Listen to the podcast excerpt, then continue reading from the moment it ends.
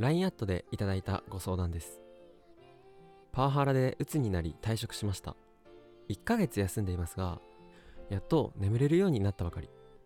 来月にはまたブラック気質な会社に転職になります。3ヶ月持つか心配です。前の仕事が7ヶ月。次もすぐ辞めたら仕事なくなりますよね。医師からは1年くらい休むべきと言われています。恐怖と吐き気。YouTube 見て声が素敵でしたので連絡してしまいました。前向きに行きたいのですがどうしたらいいでしょうか？というご相談でした。メッセージくださりありがとうございます。パワハラで鬱になって退職しました。辛いと思いますしなんで自分ばっかりこんな目に遭わなきゃいけないんだ？そんな風に思っても心が言うこと聞かないしだから退職せざるを得ないしそしたら世間体も気になるし仕事だってなくなったから稼ぎもないし本当に情けないよって思ってしまいますよね。まあパワハラの問題ってきっと表面化されてないだけで本当にたくさんの人が苦しんでるような問題だと思います。1ヶ月休んでるのに眠れるようになったのはやっと最近だと。それでそんな状態で来月にはもうまたちょっとブラックっぽい会社に転職になると。そんなの今後が心配で当然だと思います。むしろ本当によく頑張ってると思います。あんまりメンタルが弱くて鬱になって仕事をすぐ辞めていたら仕事もなくなってしまうからもうどうしていいかわからない。そんな状況怖いし吐き気もする。そんな自分で前向きに生きるにはどうしたらいいのか。ということなんですけどまず第一に言えることはお医者さんがおっしゃられているように僕も1年くらい休んでみていいんじゃないかなと思います。それはまずお医者さんという専門的な人から見ても休んだ方がいいというふうに診断を受けているというのもあるんですけどこの文章からさせられるように客観的に見ても1ヶ月休んでてあんまり眠れないそんなうつ状態の時にすぐまた転職したところでやっぱりどうしてもうまくいかない可能性の方が高いと思うんですね。もちろん次の会社ではうまくいくかもしれない。そういうふうに希望を持つことも大事だと思うんですけどやっぱりうつって病気なんですよ。心の病なんですよ。目には見えないものなんですけどだけど両腕を骨折したまま何か日常生活を送ってるようなもので本当に大変なんですよね。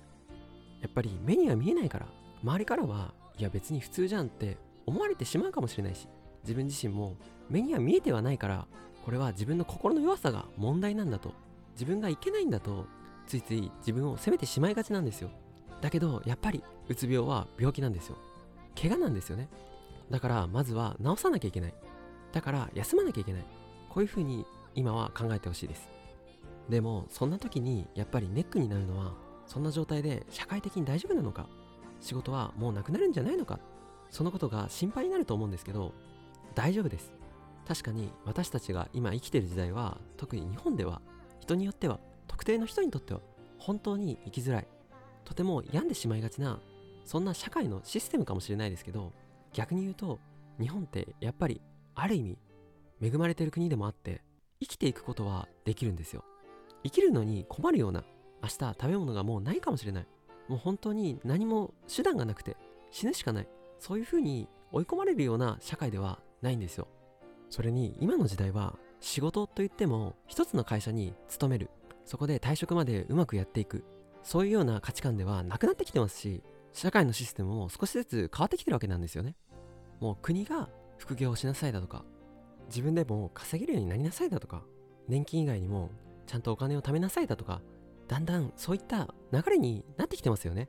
今の高校生はもう投資のことも学校で習うそうです。だから何が言いたいかというといくつの職場で失敗しても大丈夫なんですよ。